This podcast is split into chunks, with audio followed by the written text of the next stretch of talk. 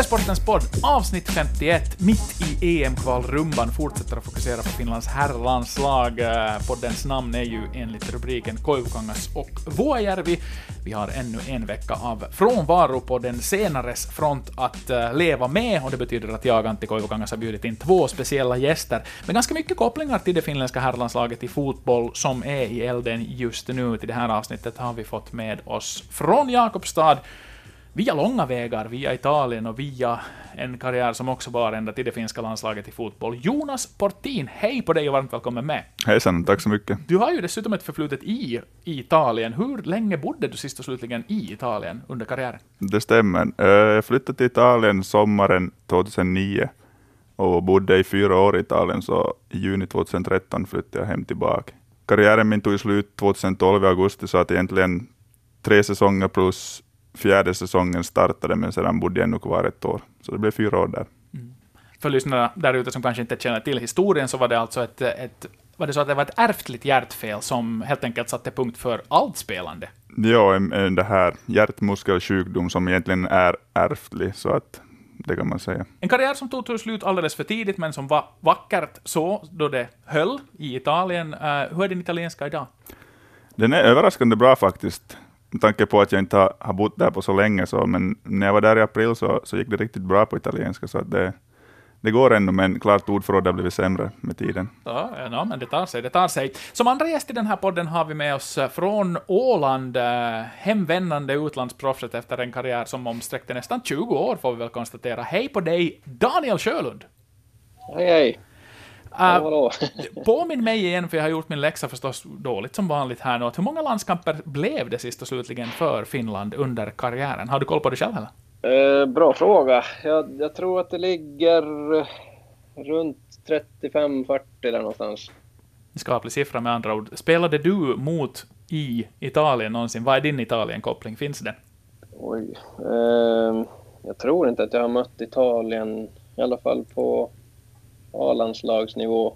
Eh, man har mött eh, italienarna i yngre landslag tror jag, säkert U21 och, och yngre än det också, men, men aldrig A-landslaget. Daniel, du är fortsättningsvis aktiv inom fotbollen. Det är i och för sig Jonas också. Jonas för tillfället andra tränare i FF Jaro som vill till den liga där Daniel Sjölund småningom ska börja spela. Och tillsammans med de här två herremännen så ska vi bena ut det som hände i Odine och hoppeligen sikta oss in på det som ska hända i Jerevan.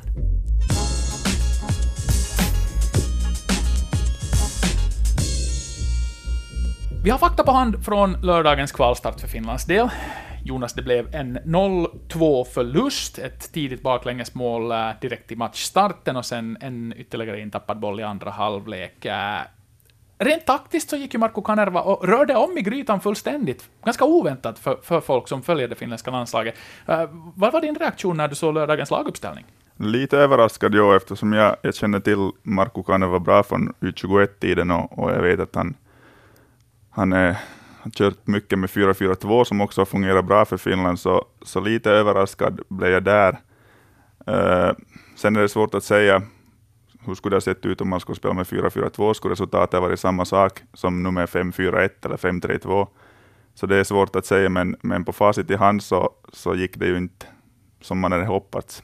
Du är ju gammal mittback, och som mittbackspar så pratar man ju ofta om att man har en fungerande duo, och nu på sätt och vis så sprängde han ju den partnerskapet, det, den mittaxeln med Toivo och Arajuri med att kasta in dit en tredje kille. Hur är sånt? Klart, man är ju professionell spelare, så att på det sättet så, så måste man vara beredd på förändringar också, men med tanke på hur lite tid landslaget har tillsammans ändå, kan jag tycka att en sån där trygghet med 4-4-2 och, och mittbackskollegan som man har spelat med mycket, så, så vore det kanske bättre i ett sånt här läge än att byta allt för, för mycket och, och, och, och gå till en fembackslinje. Men, men det är som sagt spekulationer och, och, och, det vet vi inte hur det skulle gått i oberoende. Mm. Daniel, du spelar alltid längre fram i plan, eller vad vet jag, kanske du var mittback i något skede av karriären också, men, men äh, det blev ju alltså tunnare framåt för Sparv, Kamara, Lodd, Pukki och så vidare. Hur tror du de tänkte när de såg laguppställningen?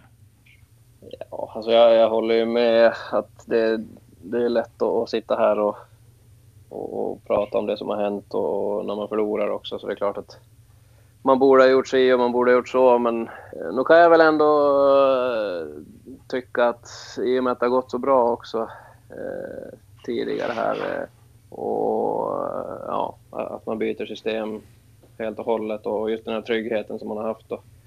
Man går ifrån den lite. Eh, sen är det ju små marginaler också på, på den, den här nivån också. Att det är ett turligt 1-0 mål och kan väl tycka att ska man få med sig någonting från Italien borta så, så behöver man ju hålla nollan kanske en eh, 60-70 minuter kanske och, och låta italienarna bli lite frustrerade och, och, tycker också i andra halvlek att det börjar öppna upp sig mer och mer. Och det fanns ju till och med lägen att eh, komma tillbaka in i matchen också. Ja, det tog ju ganska länge också för, för någonting att hända rent taktiskt, det vill säga väldigt sent i slutet så var man väl nere på de där fyra försvarsspelarna och, och bytena dröjde också en god stund. Skulle du säga att det tog för länge att reagera med tanke på att, att om det är någonting Italien är bra på så är det ju att försvara ledningar. Ja, visst är det så. Alltså det, Italien är ju ett, ett väldigt bra landslag, inte det frågan om det. Men ser man tillbaka,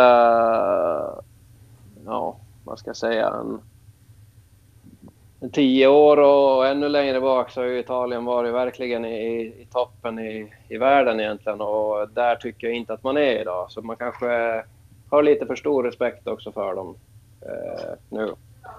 Eh, kan jag ändå tycka. Jag såg dem även då i den playoff-matcherna mot Sverige innan VM också. Jag var inte riktigt lika imponerad som jag tycker att man, man liksom brukar vara av det italienska landslaget.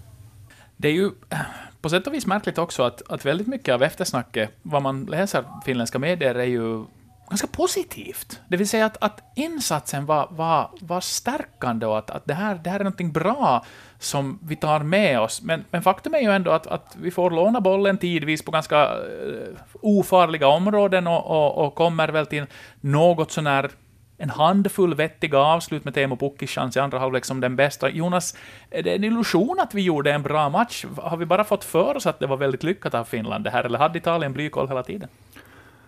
Ja, det är ju väldigt synd att, att det här är inte första gången som det händer nu, att vi, man kanske får en känsla av att ja, men vi var bra med i matchen och, och, och vi hade möjlighet att, att komma till, till ett oavgjort och sånt, men ändå tycker jag att vi är ganska långt ifrån att ta poäng i den här matchen. Att, att så har det varit förut också, och det tycker jag är en sak som vi kanske i Finland måste komma bort från, att det är ändå resultatet som räknas, och, och oberoende om vi har spelat en bra match eller inte, så 2-0 förlust, så det säger ändå en hel del. Att, att äh, hellre säga då att vi tar poäng och, och kanske spelar lite sämre. Det är ändå resultatidrott. Daniel, du har varit med i många landslag och fått uppleva just de här de här hedersamma förlusterna, det vill säga eh, att vi gjorde en bra insats, men det räckte inte till poäng, eller bara till en poäng då. Eh, Tim Sparv sa ju det i och för sig efteråt i intervjun, att han är väldigt besviken, att det här resultatet är, är liksom, så att säga, från reven om vi använder fula ord, det vill säga att, att besvikelsen fanns där. Men, men hur, hur ser du på den här finska insatsen? Ja, alltså det är klart att man ska ha förståelse för det med tanke på resultaten man har haft tidigare också i Nations League och, och eh, jag menar det, det, är ju den tuffaste matchen man har i, i gruppen egentligen att börja med också. Så. Men ja, jag tycker ändå att det finns möjligheter och att, att kunna skapa lite mer och kunna ta vara på både lite mer bollinnehav men också eh, ta vara på, alltså få fram lite mer folk runt deras straffområden när tillfälle ges och kunna skapa några farliga målchanser till. Eh, för nu, ja, då kanske man kan räkna till en riktigt bra chans och gör man inte mål på den så, så är det ju klart att det, då får man inte med sig så himla mycket. Personligen reagerar jag bara på det att, att vi hade ett läge där vi, vi låg under, men var, var bra med i matchen på sätt och vis. Och det var vi har att kasta in då.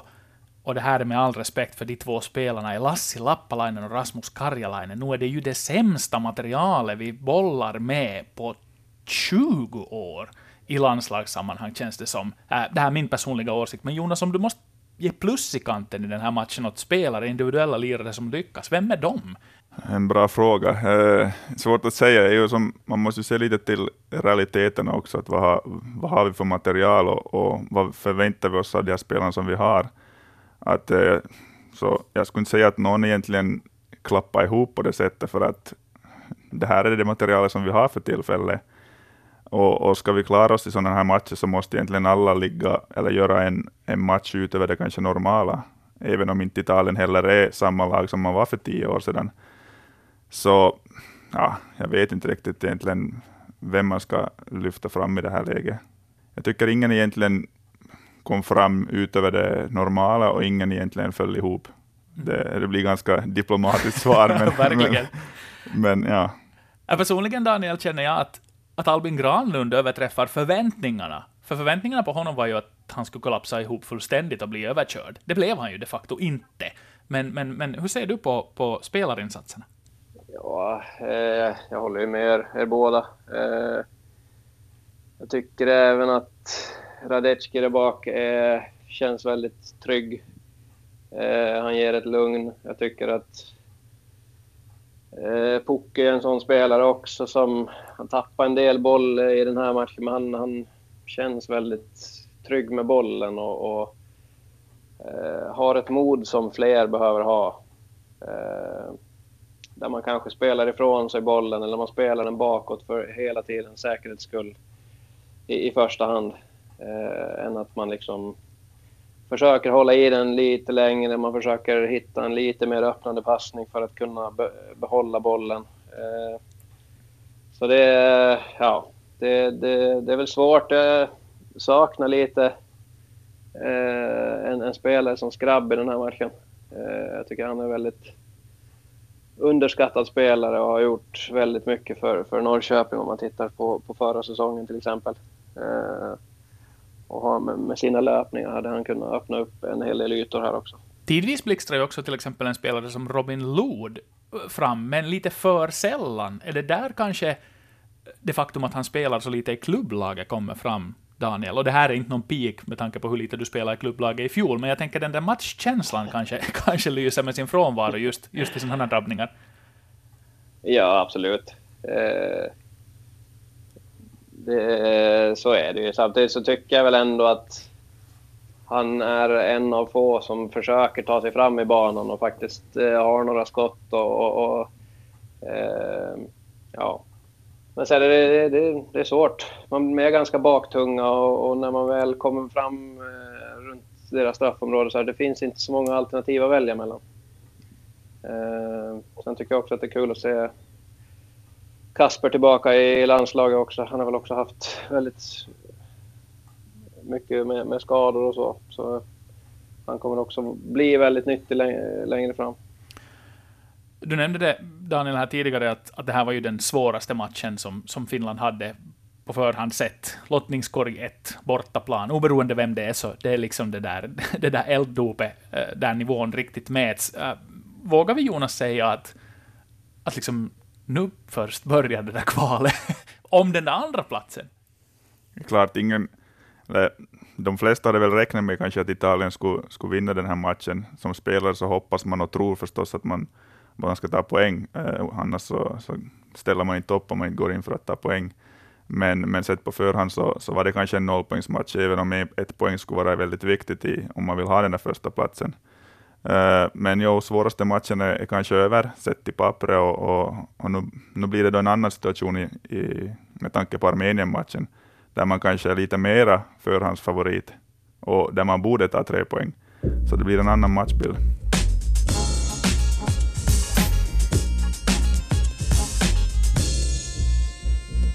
Vi är smidigt inne i den andra halvleken av Ylesportens podd Koivukangas Vuojärvi, minus Vuojärvi också denna vecka, men vi fortsätter med tunga fotbollstyckare i studion Jonas Portin och Daniel Sjölund. För det finska landslag som bägge de här herrarna har representerat tidigare i karriärerna väntar nu ett äh, bortamöte med Armenien. Daniel, nu minns jag lite dåligt, men var det så att du var med senast det begav sig under Hodgson när Finland ställdes två gånger mot Armenien? Det minns jag inte själv heller tänkte jag säga, men det, det låter väldigt bekant i alla fall. eh, och sen vad det blev i matcherna kommer jag inte heller ihåg. Men, eh, ja, det var tillknäppt det alltså... och det var svårt och det var besvärligt och det var oavgjort på bortaplan och seger på hemmaplan så att, så, så att okay. eh, inga höjder om vi säger som här, så, men äh, vi nämnde det redan lite i, i, i, den första halvleken att det blev taktiska förändringar. Uh, hur mycket upplever du att att Finland kommer att se annorlunda ut i Jerevan, Daniel, jämfört med hur det såg ut i Odine på, på lördag? Jag både tror och hoppas att man kan gå tillbaka då till ett system som man är väldigt trygg med och även att man då har lite mer mod. Just det här att det är ett lättare motstånd på pappret men det kan vara en otroligt tuff uppgift. Och tittar man tillbaka just som eh, kommer jag ihåg som, eh, med Roy Hodgson då, att han var ju otroligt duktig på att eh, föra fram det här till spelarna. Och just det här med att visa upp klipp på hur motståndarna kan såra en och eh, att man fick en känsla av att det här kommer att bli väldigt tufft eh, och att man har respekt för motståndaren. Så eh, sen är det klart att det är svårt att veta hur de yttre omständigheterna också med publik och, och hur planen ser ut och sånt kan också påverka så man, man ska nog vara beredd på det mesta. Ja, det är precis så som där jag säger här att det, det kommer att bli en väldigt svår match och, och det här eh, även om, om alla har förhoppning om att det ska bli tre poäng så, så blir, det, blir det väldigt svårt och, och man måste verkligen gå in, in för att det, det blir en hård match och, och, och vara, vara förberedd på, på det mesta. Om vi tänker då rent personalmässigt, spelare som lyste med sin frånvaro, eh, både från start och, och helt från laguppställningen i Odine, var till exempel Pyry Soiri då, och Petteri Forsell, en, en het målskytt. Uh, eh, hur mycket vill du att uh, spelartyperna på planen ska vara andra när matchen blåser igång i Järven? Jag säger gärna att Petteri är öppningen mot, mot Armenien. Uh, I Petteri så får man en, en spelare som kan göra de här lite extra sakerna, har ett bra skott. Nu vet man inte hur matchbilden blir att se ut, men, men har Finland en hel del boll och, och Armenien backar lite hemåt, så, så finns bättre skott att utnyttja och också fasta situationer som kan bli väldigt viktiga i en tiltet match. Så att, äh, jag ser gärna att han är öppningen. Du är ju själv tränare nu. Äh, hur, om du går in i din gamla juniorlandslagstränare Marko Kanevas skalle och funderar, hur, hur har han resonerat? För nu var alltså Petri Forsell petad. Han var inte alls med. Har han månne fått ett besked, ett, ett löfte om att Petteri, läktaren och popcornen nu, du startar på tisdag. Vad tror du? Det är fullt möjligt att han har, att han har tänkt så, Rive. Eh, med tanke på matchbilden mot Italien så har han säkert tänkt att Italien kommer att ha mera boll och, och då har inte han samma nytta så att säga av Petteri. Men nu kanske man har lite mera boll och blir förande mot Armenien och, och kanske behöver honom mera på sista tredjedelen. Så att, ja, det är visst möjligt, men ändå kan jag, om man skulle ge en liten känga, kan jag väl säga det lite, lite konstigt att han inte var ens med i, i truppen för att ändå spela fulla 90 minuter i polska ligan och gjort tre mål senaste tre matcherna. Så att, ja, lite, lite konstigt tycker jag. Mm. Daniel, tänker förbundskaptenen månne så här, det vill säga att alltid handlar det ju om bara den nästa matchen, men, men är man steget före i sitt upplägg månne? Tror du Kanerva är där? Alltså det är eh, jättesvårt att, svara på hur... Eh, och det är väl det, det, alltså hur han tänker och, och jag tycker också att eh, just det här som vi pratade om innan, att det, det eh, Alltså både lätt att, att, sitta och prata om matcher som har varit men också sitta och spekulera om, om matcherna som kommer här. Att det är också väldigt svårt att veta hur, hur han tänker och hur upplägget kommer att vara. Men jag, på något sätt känner jag ändå att av de tränare man har haft innan så är de väldigt pålästa av motståndet eh, redan innan, även om de inte säger det. Eh, I och med att det är ganska tätt spelschema också.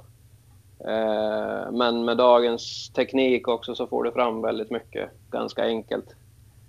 Eh, så att jag, jag tror att de har stenkoll på Armenien.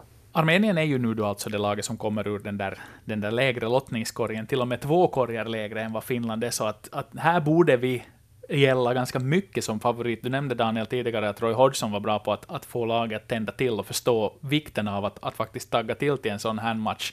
Men hur svårt är det som spelare att, att inte låta det synas, att, att inte bli påverkad av det där, för att, att det pratas ju redan överallt om att nu är det en måste-match, speciellt efter noll poäng i Italien. Ja, Ehm, det är, en, det är säkert du bättre på att svara på som, som tränare, Jonas. Men eh, det, det, är klart att beroende på motstånd och hur man tror att matchbilden kommer att se ut så, så är det klart att det, det, är viktigt att förbereda spelarna på, på absolut bästa sätt. Eh, och, och, på samma sätt som ni pratade om, om Petter, det här med laguttagning och vem som passar till, till, vilken, eh, till vilken motstånd och, och vilken matchbild så är det måste vara ganska svårt att vara tränare just när man ska tänka på så otroligt många delar. Precis, tänker jag som, som gammal spelare så, så tycker jag kanske det kan vara lättare att, att uh, fokusera på Armenien-matchen efter en förlust. Det är lättare att släppa den än att man ska ta en poäng eller tre poäng mot Italien. Kanske man skulle gått in lite med känslan att, ja, men att det här kanske blir en, en enklare match än, än man hade tänkt, men ser man ur tränarens synvinkel så gäller det att få, få spelarna att fokusera på det som man, man kan själv påverka. Att, äh, det är ju enda, enda man kan göra, att Armenien, hur de ställer upp eller spelar, så kan vi inte påverka, men vårt eget spel och vår, vår attityd gentemot matchen kan vi påverka. Så att det är väl där man måste gå in och, och och påverka. Mm. Armenien fick ju in en strut i Sarajevo, men föll ändå mot Bosnien-Hercegovina, som är, är det lag som är i lottningskorg två. Då, så att, att äh, en hedersam förlust också för dem, kan man tänka. Och väldigt mycket om Armenien-snacket kring det laget handlar om Henrik Mkhitaryan, som är den absolut största och mest lysande stjärnan, så att honom ska då Finland naturligtvis se upp med, men det är ett lag fullt av lirare, det kan jag intyga som såg båda de här Armenien-matcherna när det begav sig, också titta in på Bosnien-matchen igår.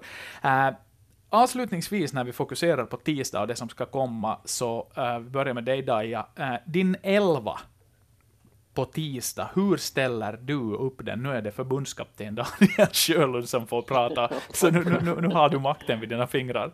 Um, alltså, vet jag om jag ska sitta här och, och ta ut en elva? Ja, det ska men... du, för det var det jag bad dig göra. jag ska gå tillbaka till ett 4-4-2, helt klart.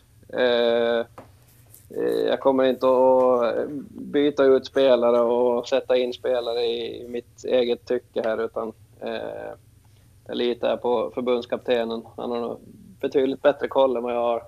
Men, men det är klart att det är precis som Jonas säger här också att det, det handlar ju väldigt mycket om, om förberedelse och, och attityd. Och inte komma dit nu och tro att man ska kunna ha 60-70% boll och, och, bara anfalla och anfalla utan man, man, kommer att möta ett skickligt lag. Och, eh, det, det, är en otroligt viktig match också redan, redan så här tidigt. Ja, Jonas Daniel vill inte göra det ännu, kanske av diplomatiska skäl, men uh, du tog ut en elva senast i lördags väl, faktiskt, tillsammans med din, din uh, vad ska vi kalla honom, parhäst, eller din chef. Han är väl fortsättningsvis chefstränare och andra tränare, Niklas Tjecko. Så du får definitivt nämna namn här nu och plocka in en elva. Eftersom jag inte spelar något mer så kanske det är lättare att ta ut en elva. Så jag, jag går också tillbaka till 4-4-2 som, som Daja var in på här. Och, och det här, jag vill ha in Petteri i öppningen. Så att eh, jag kör på, på det här eh, eh, Radecki i målet då, sen kör jag med, med Pirinen, eh, Arajuuri, Väisänen och så kör jag med Toivio på ytterback. Jag tror han också kan spela där.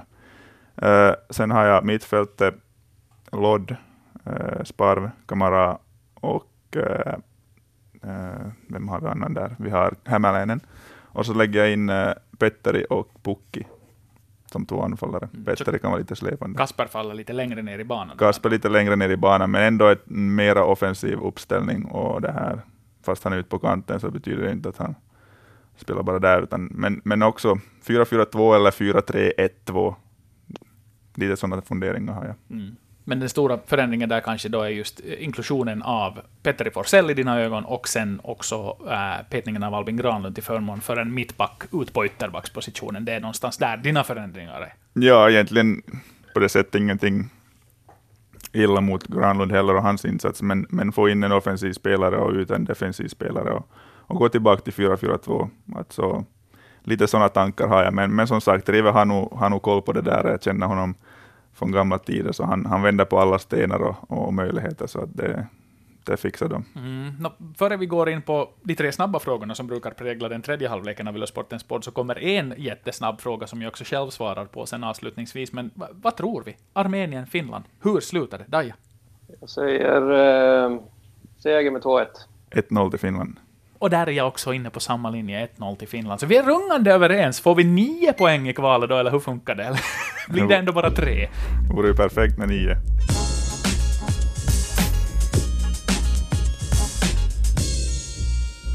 Den sista och tredje halvleken av Sportens podd har en eh, invand eh, formatmässig rigorös toppstyrning. Den ser ut på exakt samma sätt varje gång. Tre snabba frågor, i och för sig två ibland, om man är bara två gäster. Men uh, ni har fått förbereda frågor som ställs till allihopa i den här studion denna dag, och uh, jag tycker vi är så pass hövliga att vi låter vår sydligaste gäst för dagen börja. Daniel Sjölund, vad har du förberett för mysig fråga åt oss? Jo, jag har en liten eh, eh, väderfråga, skulle man kunna säga. Och då får ni välja alltså en månad som ni lever hela året med. Vilken skulle det vara och varför? Så. Jag börjar här och konstaterar faktiskt otippat nog att, att, att jag plockar nu maj. För under en Maj-månad, med att ta sig från nu är det sådär finsk lyriskt vackert här, från Hango till Petsmo. Så på hela det spektrum som till exempel Finland under maj erbjuder, så kan man göra ganska mycket saker. Man kan fortfarande skida i det nordligaste Lappland, men jag hävdar också att man till och med kan börja simma och bada i södra Finland. Så att jag väljer otippat nog maj. Två månader kom direkt upp för mig, beroende på lite. Uh, jag är definitivt en sommarmänniska, så att den ena månaden är, jag kommer att välja förstås här, men den ena månaden är juli, som slog mig direkt och den andra månaden är september. Och eh, juli just för, för sommar och sol och, och, och, ljuset, och september för det är min födelsemånad, så den är lite speciell. Men eftersom jag bor i Finland för tillfället så väljer jag juli. Um, jag är också inne på september. Jag, jag, eh, eller jag ska berätta att när vi var i Turkiet nu på träningsläger så, så var det just så här eh, ska säga, runt 20 grader. Att det är så pass varmt så att man tränar i shorts och t-shirt. Du kan ändå sitta ute och sola lite. Kvällarna blir ganska svala, kan, kunde öppna upp balkongdörren och släppa in liksom kall luft till, till natten när man ska sova. Helt perfekt. Så jag har också september, maj, september. Det är nog jättebra månader. Men du valde september ändå av det där? Jag tog ändå september. Det är fint. När det börjar bli lite mörkt också på kvällarna. Jag är då inne på fotboll tillbaka här. Jag märker det är mycket fotboll nu för tillfället för mig. Efter det är intressanta frågor. Men min fråga, eller egentligen frågor, är eh, hur går det i kvartsfinalerna i Champions League och vem, vilka två lag är i finalen och vem vinner? Mm, här tar jag fast direkt och konstaterar att nu tänker jag Spurs City i kvarten slutar i en seger för Guardiolas gäng, så de går vidare för att möta Juventus. Och sen är Juventus Juventus och går till final från den sidan. Och sen tror jag faktiskt någonstans att det blir Liverpool-Manchester United i en semifinal som faktiskt Manchester United går och fixar. Så att det mest otippade av scenarion, att vi faktiskt skulle ha ett uh, United-Juventus-möte i final, där känner jag att det hela landar. Och sen, sen, sen säger jag inte mera i den här podden. Jag är inne på att City tar sig vidare, Juventus, Juventus tar sig vidare. Jag är inne på att Barcelona och Liverpool möts i en andra semifinal. Däremot så jag hoppas såklart på Liverpool, men jag tror att Barcelona blir för tuffa här tycker inte att formen har varit allt för bra för, för Liverpool den sista tiden. Juventus City däremot är otroligt svår. Men eh, jag säger att Manchester City tar sig till final mot Barcelona. Och där vinner Barcelona. Det så kallade Guardiola-derbyt. Precis. Var står du själv här, Jonas? Själv är jag inne på som, som Daje sa i kvartsfinalen här, att först går City vidare från den matchen, sen går Juventus vidare, eh, så har vi Barcelona som går vidare och Liverpool. Uh, ena semifinalen så där vinner Juventus mot City, även om det blir väldigt hårt, mm, och i den andra semifinalen vinner Barcelona mot Liverpool. Så då har jag en final Juventus-Barcelona och eh, här kan det hända att jag tippar lite kanske med hjärta också, och med det som jag kanske, så som jag vill att det ska gå. Men jag tror faktiskt på att det är Juventus tur den här gången.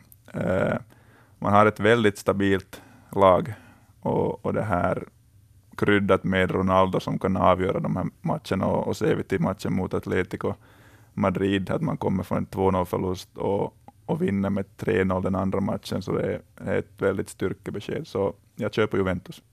Så, så här hot or not-listan, inte vet jag. Men bäst just nu, vad är, vad är under, ska vi säga, det här kalenderåret, någonting som ni har gått igång på i musikväg, som ni har hört, som ni har reagerat på att wow, det här gillar jag, det här är bra? Det har varit väldigt mycket latinomusik, så att det blir väldigt mycket Spotify, spanska list, topp 50-listan, argentinska topp 50, även om det är ganska samma låtar.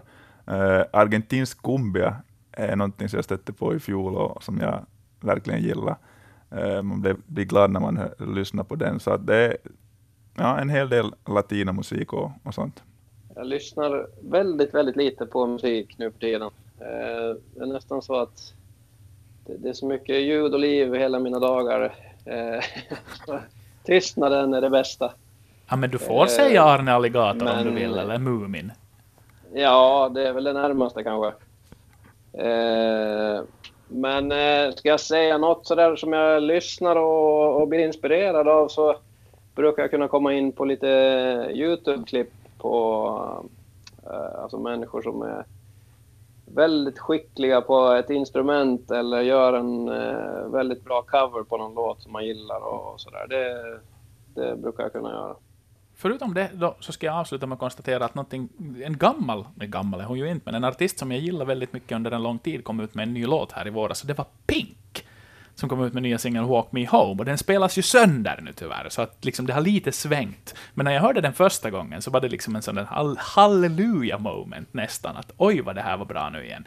Uh, håller på lite att gå över, men att, att, att där, så att Argentina, Latinamerika, lite vibes, YouTube-klipp skickliga artister, eller då tystnaden i det åländska fallet, och Pink är våra tips till, till Ylesportens poddlyssnare. Det, det börjar alltså vara dags att sätta punkt. Vi sätter punkt med att säga tack för att du var med, Daniel Sjölund, och lycka till nu med den uh, stundande veckautsliga-comebacken. Tror du, med handen på hjärtat, att vi ser dig på plan i premiären? För tillfället lite skadekänningar. Jag hoppas det. Um, vi har två veckor kvar. Eh, jag har varit borta nu säkert i åtta veckor eller någonting. Så. Eh, det beror på lite hur den här närmaste veckan går såklart och jag hoppas kunna delta på något sätt i alla fall till helgens cupmatch också, men vi får se. Vi håller tummarna att det går vägen för finländsk fotboll och den finska ligan behöver profiler och du är definitivt en sådan. Kul att du var med här i podden. Jonas Portin, tack för din medverkan. Ni har lite längre kvar till säsongstart med FF Jaro, men målsättningen är väl den samma gamla? Ja, vi har som sagt ännu cirka fem veckor till, till seriestarten då 27 april mot Ekenäs borta, så att vi har lite tid att jobba och, och få ihop den. Så att, men eh, det är klart, ställer vi upp i ställer vi upp så ställer vi upp för att vinna, så att det, det, det, finns inte så mycket annat än det. Avslutningsvis bara att konstatera att som vanligt hittar ni den här podden på Yle Arenan och på Spotify och iTunes. Nytt avsnitt nästa vecka igen. Då med Chris och Våjar tillbaka i studion, åtminstone vi hörs då. Hej då!